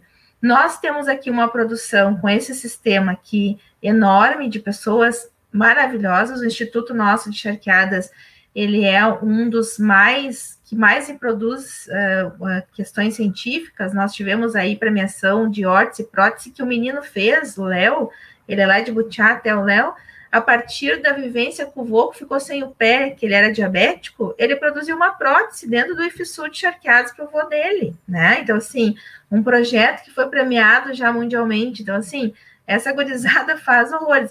Mas a gente precisa fazer com que tenha oportunidades na cidade. Eles estão trabalhando fora de charqueadas, né? Nós precisamos criar oportunidades nas nossas cidades para a gente ter a juventude, Pimenta, porque senão eles vão embora. Eles saem do país, eles fazem tudo. Hoje eles têm uma, uma facilidade, né, que a gente não tinha de intercâmbios e tudo mais e que a gente precisa, ao mesmo tempo, também trazer essa mão de obra nossa qualificada da juventude com oportunidades criativas, né? Hoje, com a questão virtual e com tudo mais, a gente tem capacidade para isso, né? Para não me alongar muito, a gente, uh, em 2008, já tinha feito um trabalho sobre o perfil do trabalho do município para mostrar para as pessoas a bela cidade que nós temos, que se chama Charqueadas, né? que é uma cidade onde tem um polo industrial gigantesco, né? Que hoje nós temos uma fatia grande do ICMS do Estado que nós temos muito medo de perder e nós precisamos, né? Para vocês terem noção, tem um núcleo da gurizada dentro da Gerdau Pimenta, que o Johan Peter, né, abraçou lá. Quem resolve os problemas da Gerdau hoje é esse núcleo do IFE, dos guris para eles, né? Que eles gastariam muito mais dinheiro. Hoje eles têm um núcleo do pessoal dentro da Gerdau produzindo mão de obra qualificada, mas que a gente precisa absorver aqui na cidade. A gente precisa fazer, né? Não é só tirar da cabecinha deles, né? Estratificar e utilizar o sistema público. Nós precisamos criar outros espaços de trabalho, de renda para essa juventude também, né? A gente tem o Rio, a gente tem assentamento, Claudete, aqui, né? Eu tenho uma vivência enorme com eles, né? A Claudete a gente conhece daí também, né? Desse movimento Economia Solidária, né? A gente tem um rio que poderia ser um atrativo gigantesco para o esporte, para o turismo, né? Para tudo que a gente poderia estar tá criando. A gente tem a questão do complexo prisional, que a princípio a gente nunca assumiu essa identidade, mas a Estela nos ajudou muito na época do Estado.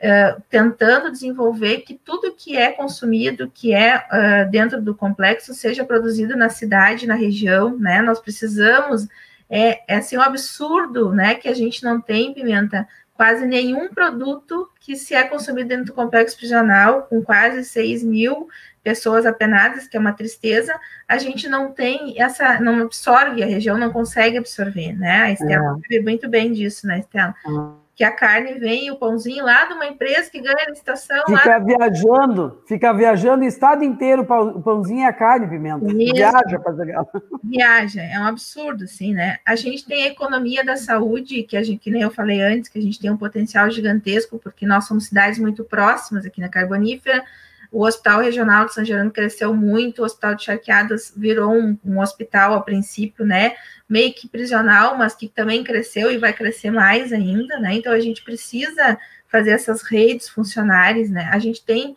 empresas da saúde aqui, nós temos a Multilab em São Jerônimo, que emprega toda a região, né? Nós temos que ajudar, uma outra coisa importante, para também não quero aqui uh, me alongar, mas a, a gestão pública tem que deixar de ser segredo, né? É aquilo que eu falei da transparência, né? Parece que tudo tem que ser segredo e as pessoas não participam, ninguém conversa sobre a instalação de uma empresa, porque até as próprias empresas precisam dos dados, né? É importante o município ter esses dados para saber que tipo de direção que eles vão poder, inclusive, investir, né, nas nossas cidades aqui. E a outra pauta importante é a atuação regional. Eu acho muito importante a gente estar tá aqui conversando porque nós não vamos dar conta de todos os processos sozinhos, né? A Estela vai ter gente daqui a pouco lá no lugar dela de Alvorada que dialogue com a gente de charqueadas, entendeu? E nós vice-versa também. A gente precisa atuar como redes, né, de apoio tanto na infraestrutura, na questão da saúde, na questão do desenvolvimento do emprego, né? O que as nossas pessoas passam para conseguir, gente, transladar na região metropolitana para trabalhar, como a gente tem vários serviços que são especializados, é um absurdo hoje, né? Para chegar em Porto Alegre, por exemplo, na 290, né, Pimenta, tu acompanha a gente na nossa luta da duplicação, que se não fosse duas mulheres, eu sempre falo aqui da Tayla, que me ajudou muito na Associação dos Vereadores naquele momento, de nós não ficar brigando, hoje nós não teríamos nada no 290, nem o trevo de charqueadas, nem o acesso a lugar nenhum que a gente incomodou muito porque nós estamos perdendo vidas, né? E ela é, é estrutural para nossa região, né, Claudete? Para desembocar tudo que acontece aqui. Então, para nós é bem importante esse olhar. E por fim, né, uh, acho que a gente poderia trabalhar muito, mas a gente precisa ter olhar para os pequenos, a gente precisa ter olhar para os microempreendedores, a gente precisa ter o olhar de quem sustenta essa rede local nos municípios, né, dessa economia que vai e tudo mais. E as mulheres têm um papel gigantesco, são as que mais utilizam o serviço de saúde, que cuidam da família, que faz isso, que faz o comércio, elas têm um campo de trabalho muito grande, né? Então, por isso é importante esse olhar feminino nosso nessa prática, né, dentro dos municípios. Eu acredito muito, né, Pimenta, que a transformação do nosso país e o fortalecimento da democracia né, ele vai passar pelas mãos femininas. Eu acho que isso é muito importante, não é, desme não é desmerecer né, os homens, a gente precisa muito da luta né, masculina. O Edgar estava aqui com a gente antes, mas se a gente não tiver mulheres no poder, a gente nunca vai ter o equilíbrio né, para transformar a nossa sociedade em uma sociedade mais humana. Então, acredito que Uh, não, eu não aceito mais, e por isso o desafio de ter uma cidade que nem a nossa, Charqueadas, que tem uma renda per capita gigantesca, que tem um dos maiores PIBs do estado, a gente ter gente passando fome, né, gente passando coisas, né, necessitando de coisas básicas aí no cotidiano. Não dá mais para aceitar, acho que isso é a nossa energia aí para essa luta, então estamos aí, né, nessa caminhada. Urias, eu, você sabe que com esse trabalho que eu estou fazendo de, de ouvir os nossos candidatos, que eu já escutei de ideia boa, que eu já escutei de coisa legal que o nosso pessoal fez. E olha que eu não sou tão mal informado. E nem sabia tanta coisa boa que o nosso pessoal fez. Né? Então, eu acho que é, essa troca de experiências também, ela ela tem sido muito proveitosa. Sabe que ontem o prefeito Santo Cristo ele falou um negócio que eu achei muito interessante. Já foi prefeito.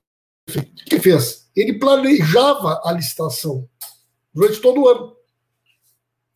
Então, o pessoal já sabia em setembro ele tem uma licitação para comprar tal coisa. E dessa maneira, as empresas locais, os agricultores, os pequenos negócios, eles sabiam que lá em setembro a prefeitura ia comprar tal coisa, que em outubro a prefeitura ia comprar tal coisa, né? Então, essa programação das licitações durante o ano possibilitava que as empresas locais se preparassem. O Edgar tem, tem falado muito numa história, né? Nós fizemos todo um trabalho com o MPA, com o MST, o Edgar foi no leite, fizemos audiência. Ele fez uma compra, comprou de um atacadão do Paraná, parece que a merenda toda que veio aí, né? A maior parte da merenda veio do atacadão do Paraná que ganhou a licitação. É uma coisa, uma coisa, né? Isso que a Rosângela fa falou, só o sistema penitenciário encharqueadas consome por dia uma quantidade de alimento que, se nós tivermos um planejamento adequado na cidade, na região, só isso viabiliza né, um projeto de produção. E não só disso, gente. Imagina o seguinte: é roupa, é isso, é aquilo. É que nem essa história agora do coronavírus. Isso tem fundamento. O Brasil está importando uh, avental, é, jaleco. Não? É.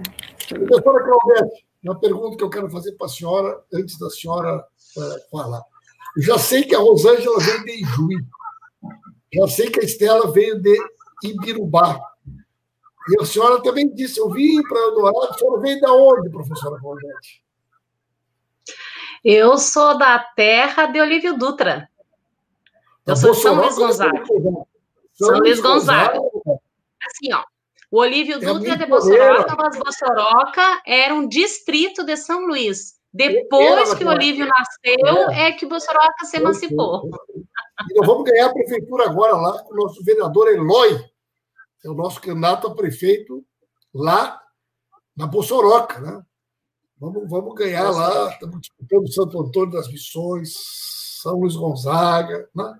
aquela região do São Nicolau, temos um candidato forte, 16 de novembro. 7 de setembro. Vamos fazer uma vitória grande lá nas missões, viu, professora Claudete? A senhora é missioneira, né? Missioneira. Fale um pouco para nós, então, nessas suas considerações finais e, e aproveite para falar um pouco mais sobre o que a senhora gostaria de nos falar, professora. É.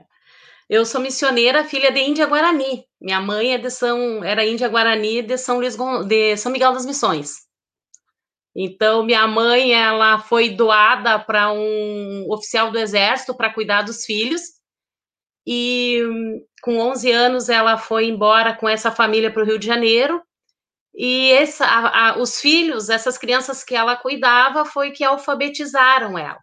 Minha mãe tinha um sonho muito grande, que era o sonho de ser aluno, porque nessa época era proibido o índio de, de frequentar a escola. E aí eu fiz, quando eu fiz o meu mestrado em educação básica, eu peguei a história da minha mãe como a negação da escola para as minorias e fiz a minha dissertação de mestrado. Até foi bem bonito lá no dia que eu fui defender a minha dissertação, ela presente, assim, é uma, uma das imagens mais bonitas que eu guardo na minha lembrança dela. Claudete, e depois ela, ela foi embora para o Rio de Janeiro e depois voltou? Como é que foi essa história? Sim, Sim, aí quando ela completou 18 anos, né, porque ela foi doada, né, ela foi, foi dada lá, né, e aí quando ela completou 18 anos, que ela completou a maioridade dela, ela voltou, que era o sonho dela, porque ela não foi perguntada se ela queria ir ou não, né.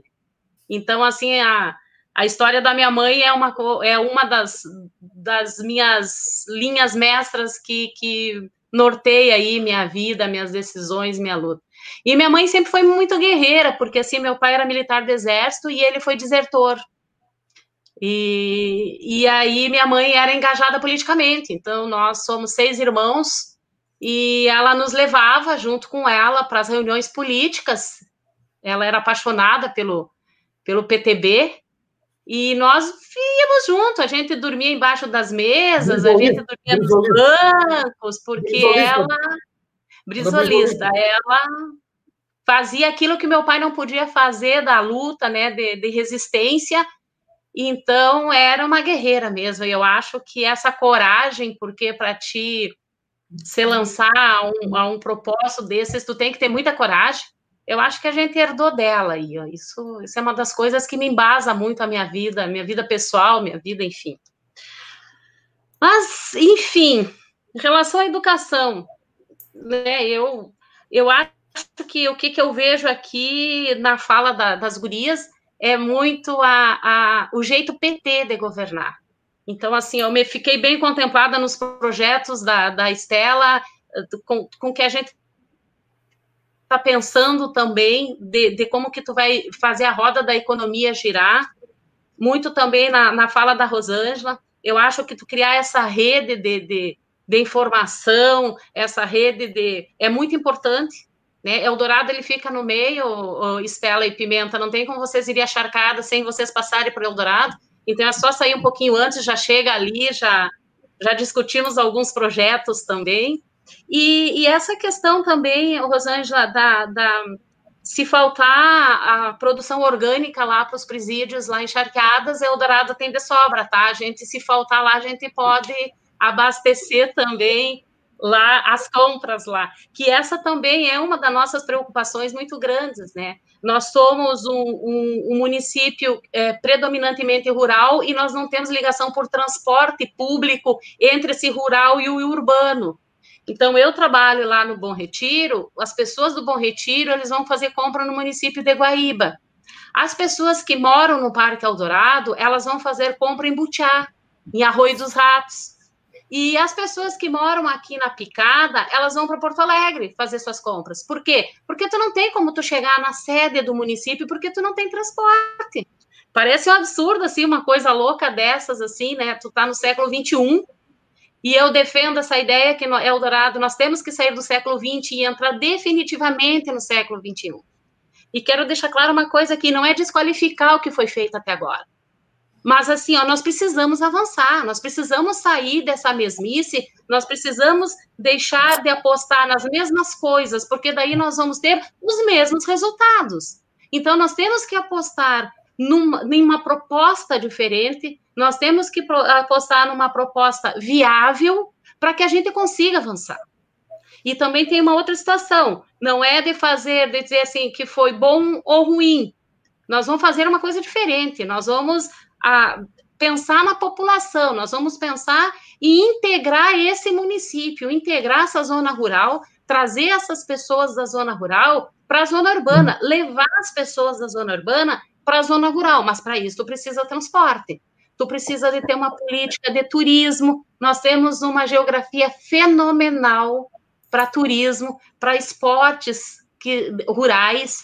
Nós precisamos investir muito em cultura, porque turismo. Hoje, o que, que nós temos? Hoje, nós temos a Secretaria da Educação, que abrange educação, cultura, turismo e desporto.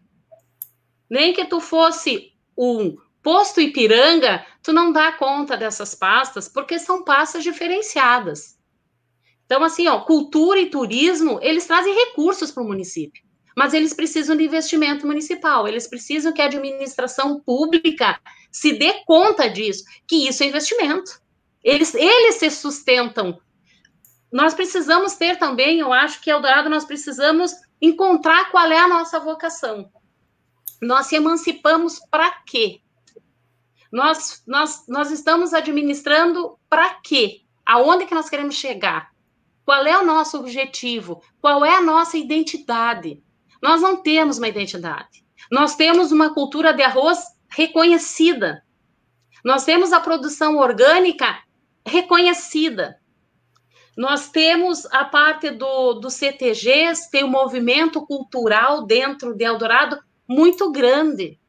Mas qual é a nossa identidade? Quando tu pensa assim, ó, Eldorado, o que que te vem à mente? Então, acho que essa questão da identidade, da gente ter, saber o que que a gente é e para onde que a gente quer ir, isso é fundamental. Então, nós precisamos ter estratégias que definam ou que clareiem qual é essa identidade de Eldorado. Na questão aí da, da, da produção pegando esse teu exemplo aí dos presídios, a lei do PNAE, né, do Programa Nacional de Alimentação Escolar, ele te exige um mínimo de 30% da compra da agricultura familiar. Nós podemos ampliar. Fala. Nós podemos ampliar esse. Eu esse disse que é o mínimo, né? É Pode mínimo, ter mais ainda. É o mínimo. Porque, assim, ó, é uma questão de raciocínio. Se tu compra 80% da agricultura familiar, eu planto repolho, eu tenho certeza que a minha plantação de repolho vai ser comprada pela prefeitura. Então, eu já posso me dedicar mais a isso aí. O momento que eu vender toda a minha reprodução de repolho para a merenda escolar, o que, que eu vou fazer? Eu vou melhorar minha casa, eu vou comprar mais eletrodoméstico, eu vou comprar um, um mais roupa para os meus filhos, eu vou melhorar o meu rancho e eu vou Mas comprar dia, isso aonde? Esse controle, da, da, esse controle da, do cumprimento do que a lei estabelece, ele, ele funciona na prática? É a própria escola que faz? A vida real, ele é observado? Eu acredito que sim, porque aí tu tem a, a, as prestações de conta que elas são. Quando tu faz as prestações de conta, tu já faz a prestação de conta do que é do que não é agricultura familiar e do que é agricultura familiar. E isso, quando é, é feita essa conferência que é mandado para o Tribunal de Contas, eles batem isso aí. Só assim, ó, que é uma questão de visão, que eu acho que é a mesma coisa que, que poderá acontecer em charqueadas, porque esse dinheiro vai aquecer a roda da economia local. É um dinheiro federal que vem para as escolas, para a merenda escolar, e que tu pode pegar só esse, aumentando esse índice, tu já está estimulando a roda da economia local. Precisamos fazer feiras também, porque os nossos produtores, eles produzem e a dificuldade deles de escoar essa produção. Então, assim, tu, tu tem vendedores ao longo da BR-290 vendendo, quando as escolas vão nas escolas vender para os professores, mas tu não tem como escoar essa produção. Então, acho que uma ação do, da, da, da administração tem que ser isso: proporcionar, incentivar formas dessa, é, dessa produção sair do meio rural. A questão da alimentação orgânica, dentro desse, dessa visão de segurança alimentar, é fundamental também para a cidade. Então, nós precisamos, em Eldorado, ter uma estrutura de feira, uma estrutura física de feira, como a maioria das cidades tem. Ah, o município é muito grande, tu tem muitas, tu tem muitas comunidades espraiadas por dentro do município. Vamos fazer uma feira móvel. Nós podemos ter uma feira fixa nos bairros também, porque são bairros distantes do centro, como a gente também pode oferecer essa questão da feira móvel, que não só vai comercializar essa produção, como também os artesanatos, que temos muito também. Produção de mel, produção de flores. Nós temos aqui em Eldorado também uma fazenda que produz, exporta flores. Nós temos assentamento que tem uma padaria que, que vende produtos, produtos integrais para quase todo o estado. Então, assim, eu acho que é, é essas ações uhum. que a gente precisa ter para girar a economia. Aplicar, nós precisamos também, nós somos um, esse um município que nós temos, não temos escola técnica. Nós precisamos de uma escola técnica para dar formação para os nossos jovens. É Eldorado hoje, Claudete? Desculpe, eu não entendi. A população de Eldorado, mais ou menos, qual que é? 40 mil eu. Acho. 40 mil. E vocês, Rosângela? Nós também é 40 mil. É, nós somos parecidos, né? No, no, na verdade, é que Eldorado é mais desmembrado, né? Eu estava falando da feira. Mais campanha, é mais espalhado. Eu conheço bastante ali por causa da campanha por ter sido coordenadora. Eu me lembro da feira do Guaíba Country Club. O pessoal se queixa um monte que os, que os governos nunca ajudaram. E é uma feira que passa gente que passa do estado todo ali, né? Na 290, né? Bem importante ali essa atuação. É, e, essa, e essa estrutura, essa estrutura são ações que, se a administração pública não pensar e não investir, é como diz a Estela, natural é só iogurte. Então, tu tem que ter essa situação, tu tem que ter essa ação do poder público nesse sentido de incentivar, de elevar. Precisamos, assim, de uma escola técnica urgentemente em Eldorado que prepare os nossos jovens, tanto da cidade quanto do interior. Nós precisamos ter uma escola técnica, e aí é uma demanda lá uhum. da, do, da, nossa, da nossa comunidade lá do Bom Retiro, uma, uma escola técnica rural, que dê conta das questões técnicas para esses produtores, e uma escola técnica urbana, que dê conta da, do nosso parque industrial, que dê conta de preparar os nossos jovens, os nossos desempregados, as pessoas que agora na pandemia perderam o emprego, para se qualificar, para poder retornar ao mercado de trabalho com uma qualificação. Nós temos um parque industrial fenomenal. Nós não podemos mais admitir que os empregos de Eldorado, por falta de, de qualificação profissional, sejam aqueles empregos com os menor, menores salários. Então, assim, nós estamos disponibilizando todos os, um incentivo para as empresas virem, e isso não retorna então, nós precisamos pensar nessas ações.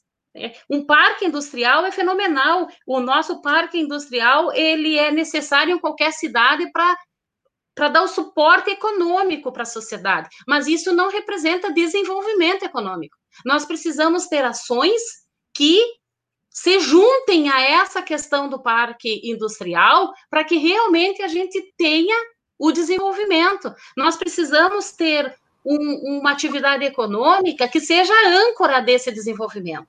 E isso uhum. tem que, assim, quando eu coloquei ali, ó, que tu, que, que tu precisa pensar no futuro, e isso pressupõe ações, essas ações é isso, é pesquisa de saber, bom, com essa nova realidade que nós temos, com essa nova reformulação do trabalho, que não é mais aquele trabalhinho lá do, da carteira assinada da fábrica, qual é que é o mercado? E investir nisso. Nós precisamos ter uma administração que tenha, que não seja passiva, que fique só, eu ofereço o terreno e a empresa que quiser vir, venha. Não! Nós temos que ter uma equipe, nós temos que ter um setor, nós temos que ter alguém dentro da administração que tenha esses dados de o, aonde vai, qual é que é a profissão, qual é a indústria, o que, que é dos, que vai dar conta dos próximos nas próximas demandas daqui para frente e ir atrás disso para trazer isso para o nosso município. Nós temos tudo, nós somos um corredor. Tu não, tu não sai para a zona sul e para o oeste do estado se tu não passar por dentro do nosso município. Então, eu acho que é assim, ó, é, é, é tu, tu, enxergar a prefeitura como a, a mola, como o cimento, como aquilo que linka as ações para dar conta da nossa vocação e para dar conta das pessoas que incluir pessoas, incluir a zona rural e dar conta de uma administração que seja mais justa e mais igualitária. Pimenta, deixa eu só, eu estava me lembrando rapidinho, só me lembrando da UERGS, né? Que esse era a orientação da UERGS, né? Nós, nós estava discutindo o núcleo na nossa região da UERGS e era Eldorado na época, para isso, para esse objetivo, né? E a questão da orientação do ensino profissionalizante dos institutos federais que o governo federal anda interrompendo. Então, para te ver como a educação perpassa, né, por esses projetos. É, eu, queria, eu queria, eu queria só agregar durante todo esse processo de fala agora que, que, eh, que, que focou no tema do desenvolvimento, né, desenvolvimento, do desenvolvimento das nossas cidades, desenvolvimento econômico, desenvolvimento urbano, né, e social a, a, a, Rosângela lembrou bem o tema da. Imagina, no governo Tarso, quando eu tive a oportunidade de ter sido secretário da administração, eu nunca vou esquecer, vale a pena contar essa historinha, é bem rapidinha. Imagina a Pimenta, que o Tarso chegou para mim e dizia assim: Estelinha, eu era secretário de administração, veja lá quantos são os fornecedores que o Estado compra, de quem nós compramos, tudo, todos os insumos que o Estado precisa, de quem nós compramos e veja quanto que nós gastamos. Aí nós voltamos para a administração, levantamos tudo lá, a Nizane, que era a nossa, a nossa gerenta do, do compra, da, da, compras e licitação do Estado, da Selic, nossa, veio e voltou, ela me disse, Stella, nós compramos tudo no Estado, tudo, de apenas seis fornecedores. Seis fornecedores vendem tudo para o Estado. E o que, que é o tudo? Qual é que é o valor? 2,5 bilhões de reais por ano. E aí eu voltei para o Tarso, o Tarso disse, Tchê, seis fornecedores que estão detendo 2,5 bilhões, não é possível. Vamos bolar um programa. E dali saiu o, o compras, compras públicas governamentais, né, onde a gente ia lá nas cidades, licitava diretamente nas cidades, e começamos a comprar pãozinho, carne. Aí a, o Sebrae nos ajudou, o Sebrae entendeu e nos orientou, e aí matéria que tinha que ser gêneros alimentícios, que tínhamos que começar pelos presídios. 75 presídios foram abastecidos ao longo dos quatro anos do governo Tarso, tudo com compras. Uh, bom, encerro. Saímos de seis fornecedores, gente, no final do governo Tarso tinha mais de 600 fornecedores. Então, nós multiplicamos aquele dinheirinho do Estado, espalhamos ele por todo o Estado. E não chegamos a, a, a comprar né, os 2,5 bi, uh, não, não deu tempo, mas chegamos a comprar um bilhão de reais de pequenos empreendedores. Nós temos que fazer compra. Aqui na cidade eu estou assim, Pimenta, eu olho para tudo e penso, o que, que eu posso comprar e produzir aqui em Alvorada? É quem é que eu vou buscar? O que, que nós vamos buscar daqui da cidade mesmo para poder. É isso aí, isso é uma saída muito importante. Quinta-feira, Gurias, nós vamos fazer um debate do PT sobre o pacote da reforma tributária. Né? Vou mandar um convite para vocês, porque isso tem tudo a ver com essa conversa que nós estamos fazendo. Mas eu quero falar duas coisas para vocês. Primeiro, quero aqui mais um depoimento sobre a minha ignorância. O que eu estou aprendendo de coisa nessas conversas com vocês, sabe? E, e, o PT tem que saber isso aí, gente. Porque é, são coisas assim fundamentais para a gente pensar né, o Estado e, e muitas vezes a prefeitura quer inventar roda de coisa que já foi feita ali pertinho, que pode ser aproveitada, pode ser adaptada. Né? E a segunda questão é, é, a qualidade, gente, das nossas, das nossas candidaturas, e particularmente vocês três. Vocês não têm noção aqui da quantidade de, de manifestações aqui que nós, nós estamos tendo é, aqui. Né? Nós já, já fechamos aqui só na minha página do Facebook. Nós já estamos aí na casa de exatamente é, 32.915 pessoas alcançadas, né? fora os perfis, fora o YouTube, fora uh, o Twitter, né? companheiros e companheiras que também estão compartilhando. E eu quero agradecer muito a vocês, Gurias. Né? Foi um papo aqui excelente, né? de muita qualidade. O candidato para ganhar a eleição, a primeira coisa, ele tem que estar motivado. Querer ganhar. Vocês três estão aí, como você diz, né? Na ponta dos cascos, né, Claudete? Estão, preparadas para essa carreira, né? E é um par de cancha reta, porque vai ser muito rápida essa eleição. Né? Largou e já está chegando. Né? Então, gente, eu quero agradecer a vocês, quero agradecer. O pessoal que está nos acompanhando ainda, pode dizer a cidade aí, que depois as gurias, o pessoal que trabalha com elas, vão dar, vai dar uma olhada aí nas mensagens de vocês. Né? Compartilhem, é, curtam, né? deem like, façam tudo aí que dá para fazer, mandem mensagem. Daqui uns dias nós vamos fazer essas lives que eu estou pensando aí, de apresentação das candidaturas. Né? Aí já dá para pedir voto. Hoje nós não podemos nem pedir voto. Apresentar os candidatos a vereador, a vereadora. Né? E, e o pessoal está encantado aqui com vocês. Que bom, viu, gente? Gurias, muito obrigado por tudo. Se cuidem e até a próxima. Força para ti. Pimenta, deixa eu só dizer. É. Obrigada pela parceria. Muito, muito, obrigada, mas assim, eu acho que o nosso jeito de, de, o jeito PT de governar é ter soluções que atinjam o maior número de pessoas possíveis. Uhum. É, uhum. Essa é a nossa Sempre. responsabilidade na gestão.